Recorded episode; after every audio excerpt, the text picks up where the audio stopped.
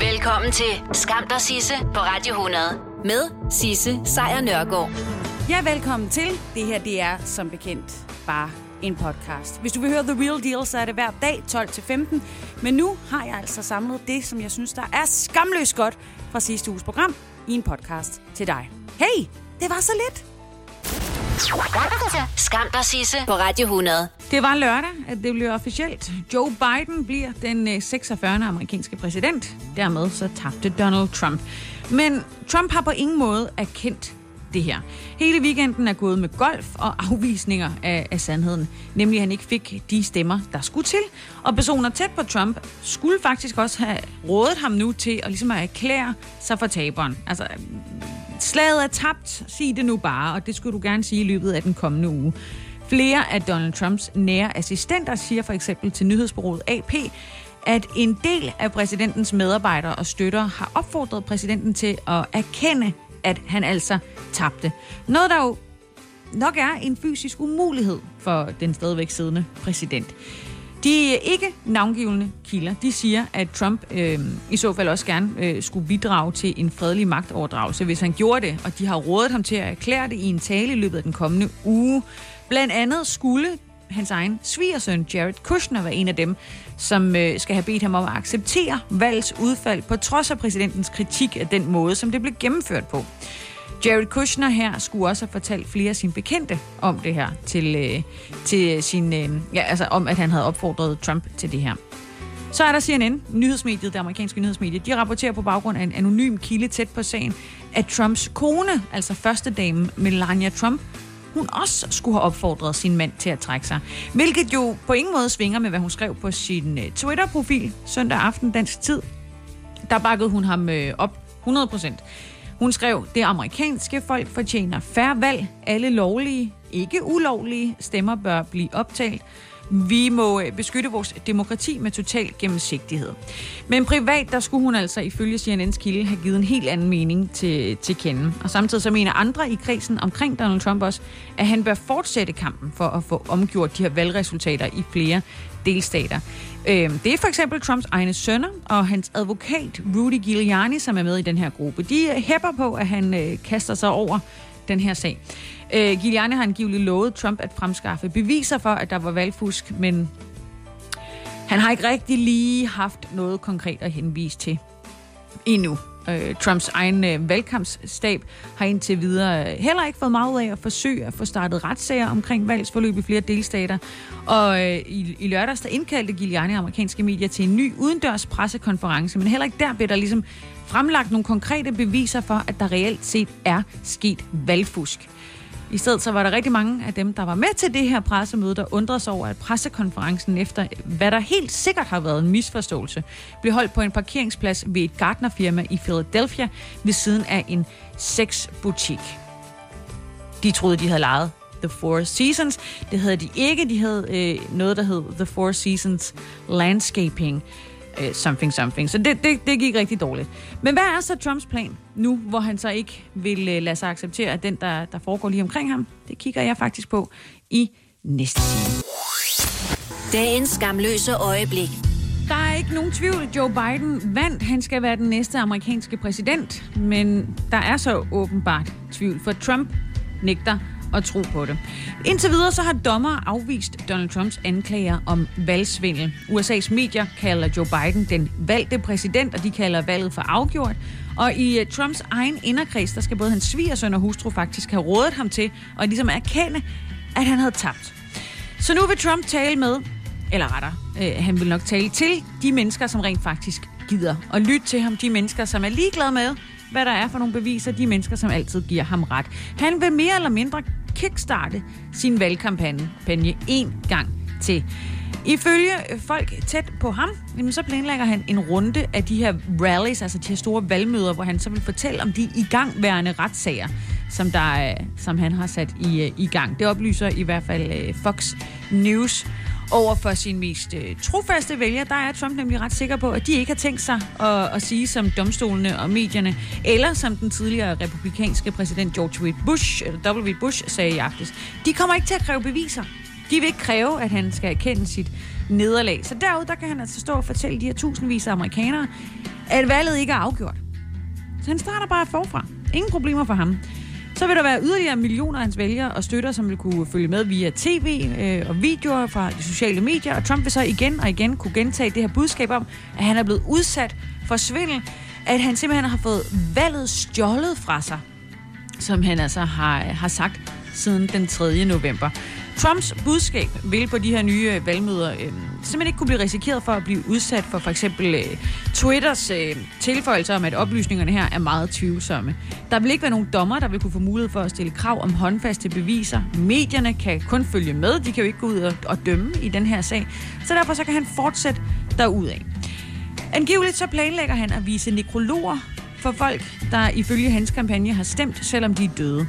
Øhm, det oplyser det øh, amerikanske medie Axios, der ligesom Fox News og CNN har fået bekræftet de her oplysninger af anonyme kilder med kendskab til, hvad der foregår i Trump-kampagnen. Så, skal de til at opleve alle de her vælgermøder? Det er der ikke nogen, der sådan med sikkerhed kan sige endnu. Luften er i hvert fald øh, tyk af rygter i, øh, i USA, øh, især omkring Trump og hans inderkreds. Men der er altså også flere amerikanske medier, som, øh, som for eksempel Fox News, der henviser til domstolene og en lang række af fremtrædende øh, advokater, som øh, i øjeblikket øh, bliver spurgt gentagende gange om den her sag, om der er nye oplysninger. Og der er altså ikke oplysninger om på nogen måde, at der er... Øh, der er øh, omfattende organiseret svimmel. Øh, svindel hedder det. Øh, der kan have været fejl her og der, og det øh, er muligvis det, de kalder uregelmæssigheder.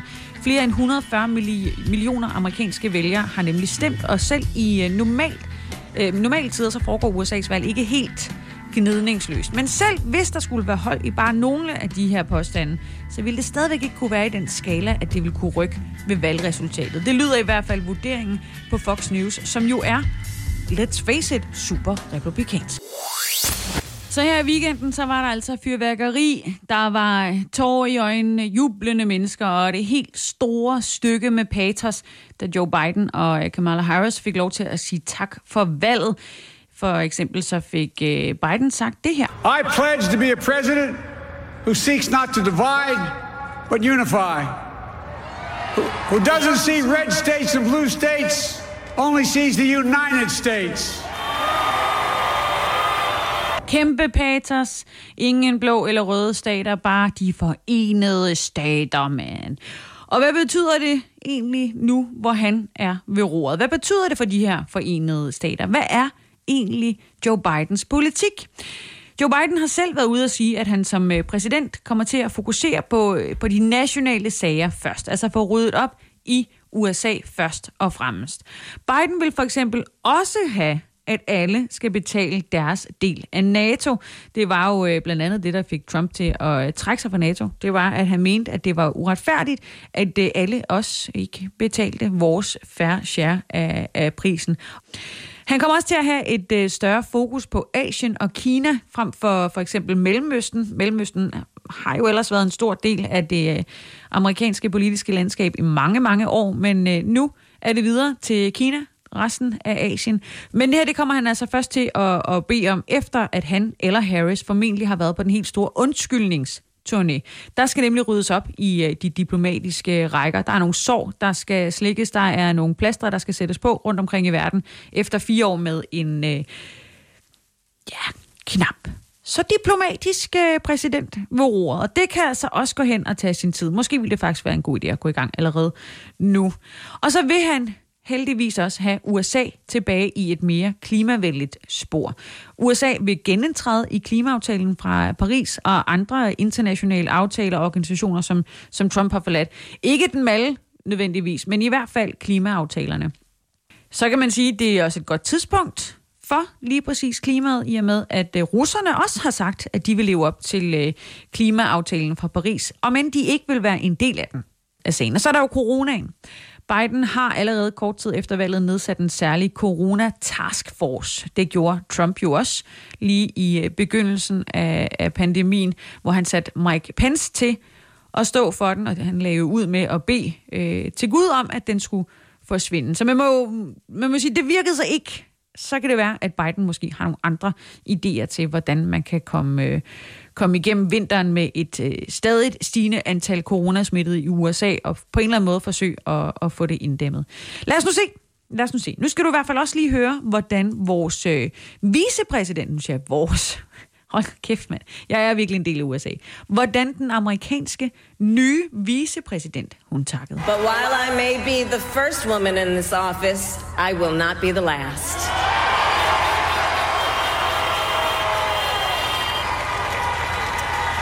Because every little girl watching tonight sees that this is a country of possibilities. Skamløse fornøjelser. Normalt så ser man øh, Freja Bea Eriksen som øh, model. Hun er øh, forsidemodel herhjemme på rigtig mange modemagasiner. Hun er også øh, ude i hele verden. Hun er sådan en af dem, man kalder en, en slags topmodel. Og øh, hvad gør man så, når man på et eller andet tidspunkt måske ikke ser så, øh, så frisk ud, som man gjorde for 10 år siden? Jamen, så debuterer man som skuespiller, og det er præcis det, der sker for Freja Bea Eriksen. Det gør hun nemlig i en øh, kommende svensk Netflix-serie, som hedder Clark. Faktisk er hun ikke den eneste dansker i serien. Øhm, der er også øh, musiker og skuespiller Amalie Brun med på den her rolleliste. Og alt det, det kan man altså læse om i en øh, pressemeddelelse fra Netflix. De skriver ikke lige noget om, hvad øh, Freja og Amalie kommer til at skulle spille i den her serie. Men de fortæller lidt om, hvad det er for en serie, vi kommer til at kunne se dem i. Fordi Clark er baseret på en, øh, en svensk forbryder. En fyr, der hedder Clark Olofsson, og hans selvbiografi. Den hedder Hvad fanden var det, som hände? Eller hvad fanden var det, som hände? Og det skildrer hans øh, liv fra hans yngre dage, øh, over hans kriminelle løbebane op igennem 60'erne, og så frem til i dag. Han er blevet dømt for narkohandel, morforsøg, overgreb, tyveri og adskillige røverier. Både i hjemlandet, Sverige, men også her i Danmark, hvilket har sendt ham bag trammer i over halvdelen af hans liv. Altså en god, god tid til at få skrevet lidt på sin, øh, sin bog. Og det er jo det, han har gjort. Det er den, der bliver filmatiseret. I 1970'erne gav han øh, anledning til betegnelsen Stockholm-syndromet i forbindelse med et fejlslået øh, røveri i Stockholm, og han har lige siden øh, bibeholdt positionen som den kendiskriminelle, der narrede hele Sverige til at forelske sig i ham, nøjagtigt som han ønskede det. Det skriver Netflix i hvert fald om den her serie. Det lyder skide spændende. Og øh, det er også gode skuespillere, der er på øh, fra Sverige. Det er for eksempel Bill Skarsgård, som er søn af den svenske Hollywood-stjerne Stellan Skarsgård og bror til Alexander Skarsgård, som kommer til at portrættere Clark Olofsson her i, øh, i den her serie. Ja, så har den også i øvrigt øh, skrevet og instrueret af Jonas Åkerlund, som måske mest er kendt for at have lavet en lækker musikvideo til Lady Gaga og Beyoncé's monsterhit Telephone. Men det er så en anden side scene. Når den her den skal ses, det ved vi ikke, men når den skal ses, så er der noget, der tyder på, at vi i hvert fald herhjemme er i, øh, i gang med at gøre helt klar til den store øh, film- og, og seriesæson, som vinteren jo er. Øh, vi har handlet øh, udstyr, som øh, aldrig før ser det ud til.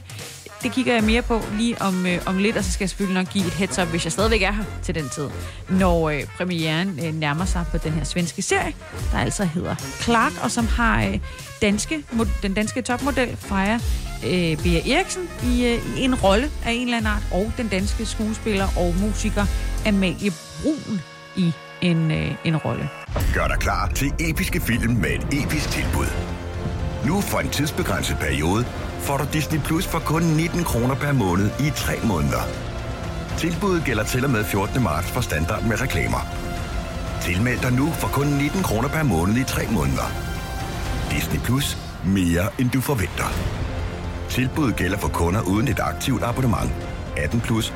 Fornyes automatisk til 49 kroner per måned. Vilkår gælder.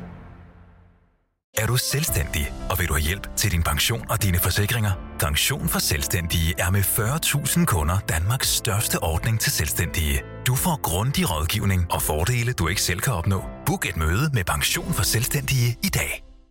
Har du for meget at se til? Eller sagt ja til for meget? Føler du, at du er for blød? Eller er tonen for hård? Skal du sige fra? Eller sige op? Det er okay at være i tvivl. Start et godt arbejdsliv med en fagforening, der sørger for gode arbejdsvilkår, trivsel og faglig udvikling. Find den rigtige fagforening på dinfagforening.dk. Harald Nyborg. Altid lave priser. Sjehpak. Højtryksrenser. Kun 299. Møbelhund til 150 kilo. Kun 49 kroner. Tilmeld nyhedsbrevet og deltag i konkurrencer om fede præmier på haraldnyborg.dk. 120 år med altid lave priser. Skam dig, Sisse, på Radio 100. Russerne kæmper hårdt mod coronasmitten i de her dage. Russiske læger fortæller om, at deres patienter dør som fluer på intensivafdelingerne. Op imod 90 procent af deres patienter, som ender der, de ender i en kiste. Der er endda læger, der kalder det her for italienske tilstande, men øh, virkeligheden er helt anderledes, fordi øh, Rusland har for længst overgået Italien. Det afslører i hvert fald nye dødsstatistikker, der er offentliggjort af Ruslands statistik. Det er det, der hedder Rostat. Rusland har registreret en overdødelighed på flere end 97.000 mennesker fra coronapandemien brød ud til øh, udgangen af september. Sammenlignet med øh, de, i hvert fald de forudgående fem år. Så de, de ligger altså 97.000 over, end hvad de plejer at have af døde. Det er fem gange så mange som det officielle coronadødstal på 7.700 for samme periode. Og forskellen her kan heller ikke forklares med den særlige russiske tællemåde, hvor man jo kun medregner dødsoffre i coronastatistikken, hvis covid-19 var den primære dødsårsag. Altså det er jo ikke ligesom os andre, hvor, hvor man måske kan dø af én ting, men så, havde man, så dør man med covid, så tæller det med. Øhm, der var kun registreret 55.461 døde af eller med covid-19 i den samme periode. Så det, det tal, det dækker her så heller ikke.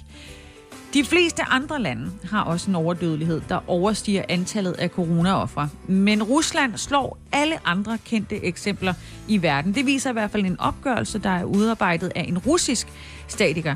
Øh, undskyld, statistiker hedder det. Øh, for eksempel så er overdødeligheden i USA 1,3 gange højere end coronadødsfaldet, mens den i Italien er 1,5 gange højere. Nogle af de værste eksempler finder man ud i de russiske regioner som øh, Tatarstan, hvor der i, øh, i sommer, i juli, døde 1863 flere end normalt. Officielt var det kun 37 af dem, der døde af covid-19. Så kan man jo nok godt regne ud, at det gjorde de andre nok også. I uh, Tjetjenien, der døde øh, i august 542 flere end normalt, men ifølge de officielle tal, så var det kun 16, der døde af corona. Der er ikke nogen forklaring på den her overdødelighed, i det øh, Ruslands statslige statistikmyndighed ikke længere offentliggør dødsårsager over coronavirus. Det er jo smart, så behøver man ikke at tænke mere over det. Du får i hvert fald ikke tallene. Så. Tada! Men de her nye tal, de slår altså en pæl igennem den her russiske fortælling om, at man trods høje smittetal, smittetal har klaret sig rigtig fint igennem pandemien, da man har en meget lav dødelighed sammenlignet med andre lande, fordi det har man ikke.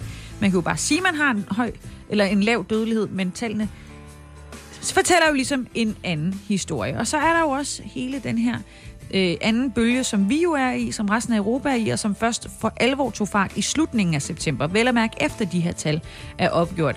Og siden da har antallet af nye daglige smittede og døde overgået forårets rekorder med det dobbelte. Til forskel fra i foråret er langt de fleste nye smittetilfælde nu ude i provinsen, hvor hospitalerne i forvejen er fuldstændig presset i bund.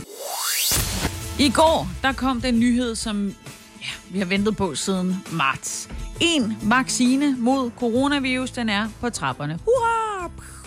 Konfetti i regn, yay.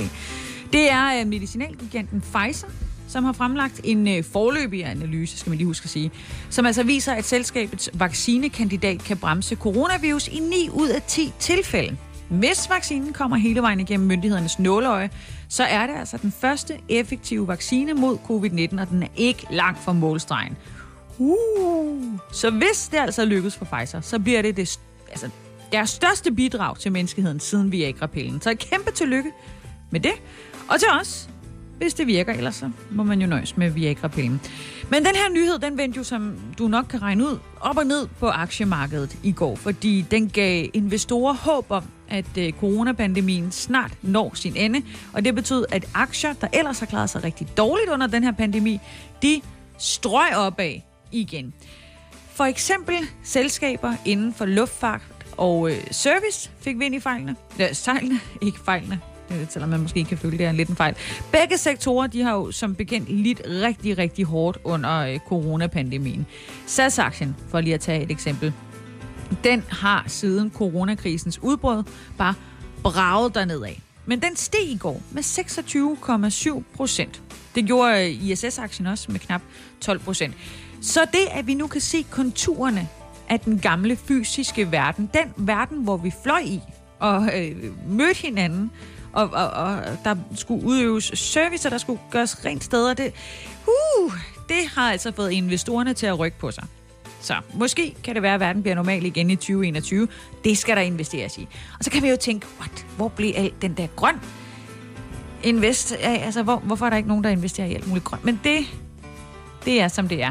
Vaccinehåbet her er jo heller ikke godt for alle virksomheder. Det bliver vi nødt til lige at erkende, fordi øh, hvor vi jo nu har været dybt afhængige af teknologien i løbet af de sidste mange måneder, så kan det jo være, at vi fremover simpelthen bare kan komme ud og mødes med folk igen. Og det betyder for eksempel, at der var nogle andre aktier, der faldt rigtig meget. Zoom Video øh, Communications for eksempel, det er dem, der står bag den der platform, der hedder Zoom for virtuelle møder. Den faldt for eksempel med 17,3 procent. Netflix, som jo boomede af i foråret, deres aktie, den dyrkede også lige med 8,6 procent. For vi kommer ikke til at sidde derhjemme, hvis vi kan få lov at komme ud. Folk skal ud. Vi skal ud snart. Pfizer oplyser, at øh, selskabet kan nå at producere 50 millioner doser inden for årets udgang. Hallo? Det er jo, det er jo mange. Det er vildt mange. Og 1,13 milliarder doser i løbet af 2021. Skide godt. Super duper. Så mangler vi jo bare øh, til resten af verden. Vi er jo som bekendt 7 milliarder, så det, det er slet ikke nok kæmpe diamonds. Faktisk er der øh, på den kjole, som øh, Sofie Linde havde på under Zulu Comedy Gala, 7.500 Swarovski-sten, som der jo ikke er diamanter, men de er stadigvæk meget øh, glimtende. Og hvis Sofie Linde på et eller andet tidspunkt ude i fremtiden øh, tager sine unger med, og eventuelt sine børnebørn med ind på Nationalmuseet, så kan hun få en rigtig god anledning til at fortælle om den gang, at hun var den, der satte skub i den anden danske MeToo-bølge. Den bølge, som rent faktisk havde en effekt.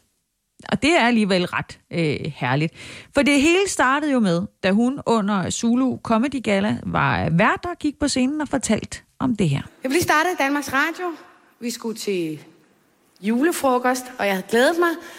Og så kommer der den her store tv-kanon op.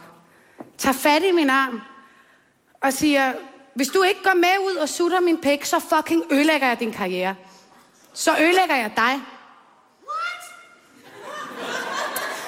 Jeg er ret sikker på, at du kigger på mig lige nu.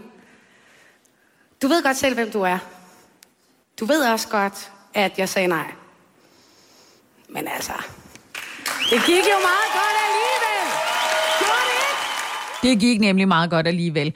Og den kjole, som Sofie Linde, hun bar som vært den aften, hvor hun jo fortalte om den her tv-kanon, der ville svinge hende til et blowjob, den er nu kommet i Nationalmuseets varetægt. De har bedt om den, og de har fået den, fordi at den kjole kommer til at være en, øh, en vigtig lille brik af en større historie. Kjolen skal nemlig være med til at fortælle historien om den revolution i øh, køns- og sexisme-debatten, som vi altså har oplevet herhjemme de sidste par måneder, efter at Sofie Linde gav en øh, opsang. Øhm, og det er jo ikke en del af en decideret MeToo-samling øh, som sådan, men det er en genstand, der skal være med til at fortælle om, hvad der skete i 2020. Ligesom der også kommer til at være på den her udstilling, der kommer på et tidspunkt, der kommer til at være visir, ansigtsmasker, flasker med sprit og alle de her ting, der skal fortælle om coronapandemien. Nationalmuseet har dog været en lille smule udfordret i forhold til MeToo-debatten, fordi hvordan indsamler man øh, ting, der viser en hånd på et lov, eller en ulækker kommentar til en julefrokost. Det er lidt svært. Så derfor så har de altså fået lov til at nappe kjolen båret af hende, som altså er blevet ikonet på MeToo-bevægelsen i, øh, i Danmark i 2020. Så de tog øh, kontakt Nationalmuseet til designeren og indehaveren af kjolen, og, øh, og han sagde, det ville han gerne være med til. Så han har altså doneret kjolen til museet. Og lige nu der hænger den så på Nationalmuseet, og i gang med at blive registreret, så kommer den til at hænge flot sammen med kjoler, der kan dateres helt tilbage til 1600-tallet, inden den altså kommer op for at og, og, og vise og fortælle en øh, historie. Altså kæmpe og så alligevel ikke, den var ikke så kæmpe, men en lille fin galakjole med 7.500 Swarovski-diamanter. Øh, Lidt ligesom et, øh, et juletræ i Tivoli sidste år. Ham, der er designer bag kjolen, det er Morten Using. Han synes, det er fantastisk, at den kommer til at fortælle øh, sin øh, historie i Danmarks historien, og han har i øvrigt også lavet flere X-Factor-kjoler til Sofie. Han har arbejdet sammen med hende i de sidste fem år, han glæder sig over, at den her tale, hun holdt iført hans kjole, har haft den effekt, som det har. Ja, så vil jeg bare øh, sige, det vil jeg også glæde mig til at se på, øh, på tæt hold. Hvornår det kommer til at ske, det aner vi jo som bekendt ikke, men øh, må ikke. Det er lige om lidt. Skam dig, Sisse, på Radio 100. I går, der var der dømt kæmpe sorry fra vores fødevareminister Mogens Jensen. Altså sådan, what? Han var ude og var sorry. Kæmpe undskyld for minkfordæsen. Kæmpe sorry for, at minkejere uden for risikozonerne havde modtaget en ulovlig instruks om at aflive deres mink inden den 16. november. Kæmpe, kæmpe fejl, sagde han, at der ikke øh, var lovhjemmel til at bede de her minkavlere om at slå deres mink ned uden for de zoner, der var blevet lavet. Og samtidig så slog han også fast, at han faktisk overhovedet ikke var klar over, at det krævede en hjemmel, at øh, regeringen udstak ordren. Så det var kæmpe sorry. Men han vidste ikke bedre. Og det er der nu øh, tvivl om. Fordi der er flere dokumenter, der står tvivl om, om vores fødevareminister Mogens Jensens forklaring om, at han faktisk ikke kendte til, at regeringens ordre om at slå mink ihjel på farme uden for de her såkaldte risikozoner var ulovlig. For hans egen styrelse, Fødevarestyrelsen, de har altså været ude og slå fast, at den, modsat ministeren, godt var klar over, at en aflivning af samtlige mink i Danmark vil kræve en ændring af loven. På baggrund af de her nye oplysninger, så er der altså flere juraeksperter, der nu er ude og undre sig over ministerens forklaring om, at han ikke har kendt til sondringen i loven mellem aflivning af mink udenfor og inden for de her opstillede zoner. Blandt andet lektor i sundhedsjura på Syddansk Universitet, han hedder Kent Christensen, han siger til Berlingske, at det øh, hele peger retning af, at Mogens Jensen godt vidste, hvad der foregik. Hvilket jo er modsat af, hvad ministeren selv har forklaret. Så det er også et kæmpe sorry med, med forvirringen øh, lige der. I går, der krævede så en enig opposition ministerens afgang. De var alle sammen ude at sige, at vi gider ikke Mogens Jensen mere. Og det var ikke nok med oppositionen. Regeringens støttepartier gjorde det også klart, at lige nu, der hænger den ministerkappe, som øh, Mogens Jensen har, den hænger altså i en øh, meget, meget tynd tråd. Blandt andet så var Pernille Skipper fra Enhedslisten ude at sige, at det ser meget, meget sort ud, og vi kan på ingen måde garantere, at Mogens Jensen bliver ved med at være minister. Og der må man sige, det er jo en talefejl, for man kan jo godt, man må jo godt, han er jo stadigvæk minister, for han er jo minister for alt. Fisk, fødevare, ligestilling, nordisk, altså det hele. Så han skal nok fortsætte med at være minister, men nok ikke lige for fødevare.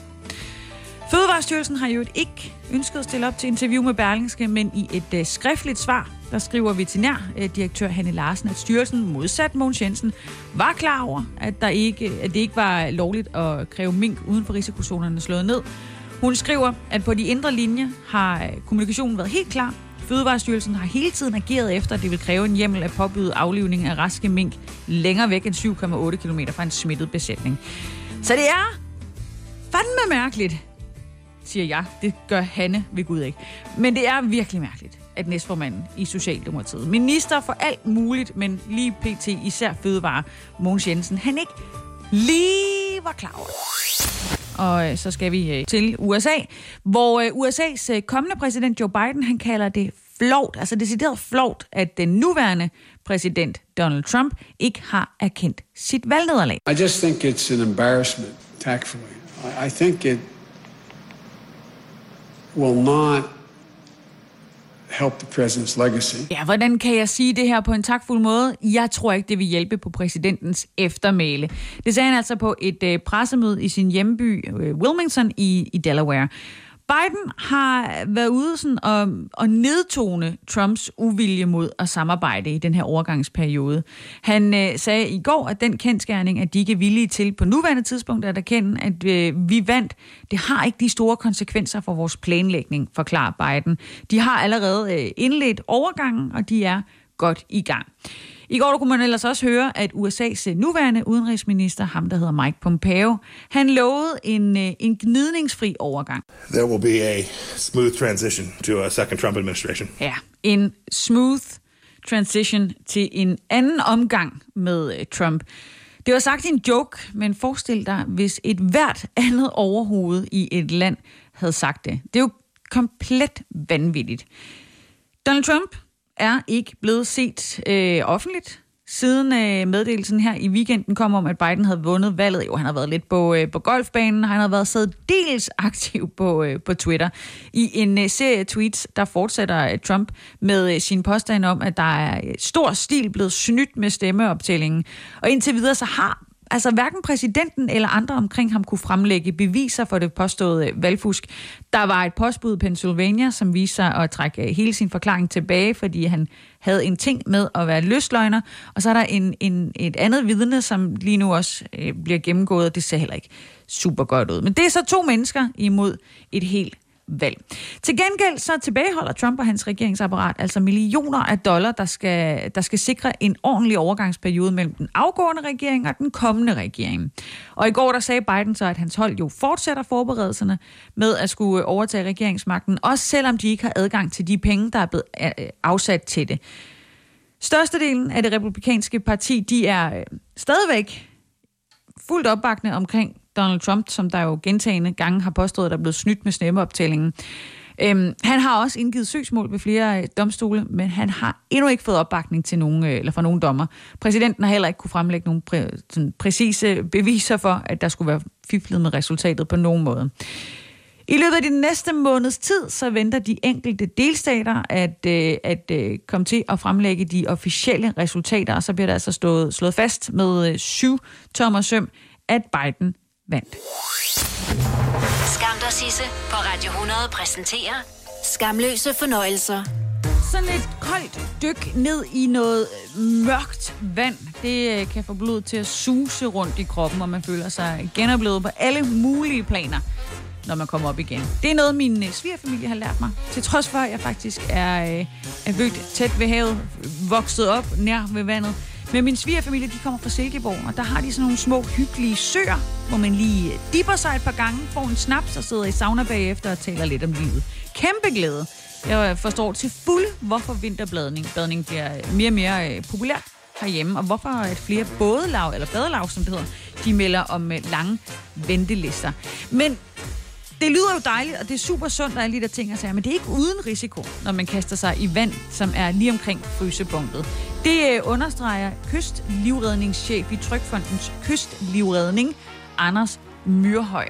Han siger, at der er mange gode ting ved vinterbadning, men man skal huske, at man udsætter kroppen for et enormt chok, og det skal man selvfølgelig være klar over, så man kan tage sine forholdsregler. Og de forholdsregler, dem har de selvfølgelig allerede skrevet ned for dig i tryk. Det er jo Trykfonden. Hallo. Øh, først, så skal du være realistisk omkring dit helbred. Vinterbadning har øh, en masse gavnlige effekter på sundheden, det er helt klart. Men det er for os dit blod til at pumpe ekstra hurtigt rundt i kroppen, og det kan give problemer, hvis du for eksempel har et svækket helbred. Så hvis du på nogen måde er i tvivl, om du skal begynde at vinterbade, så spørg din læge. Du skal også tænke over, hvor øh, og hvordan du går i vandet. Du skal undgå at hoppe i vandet. Det er ikke godt.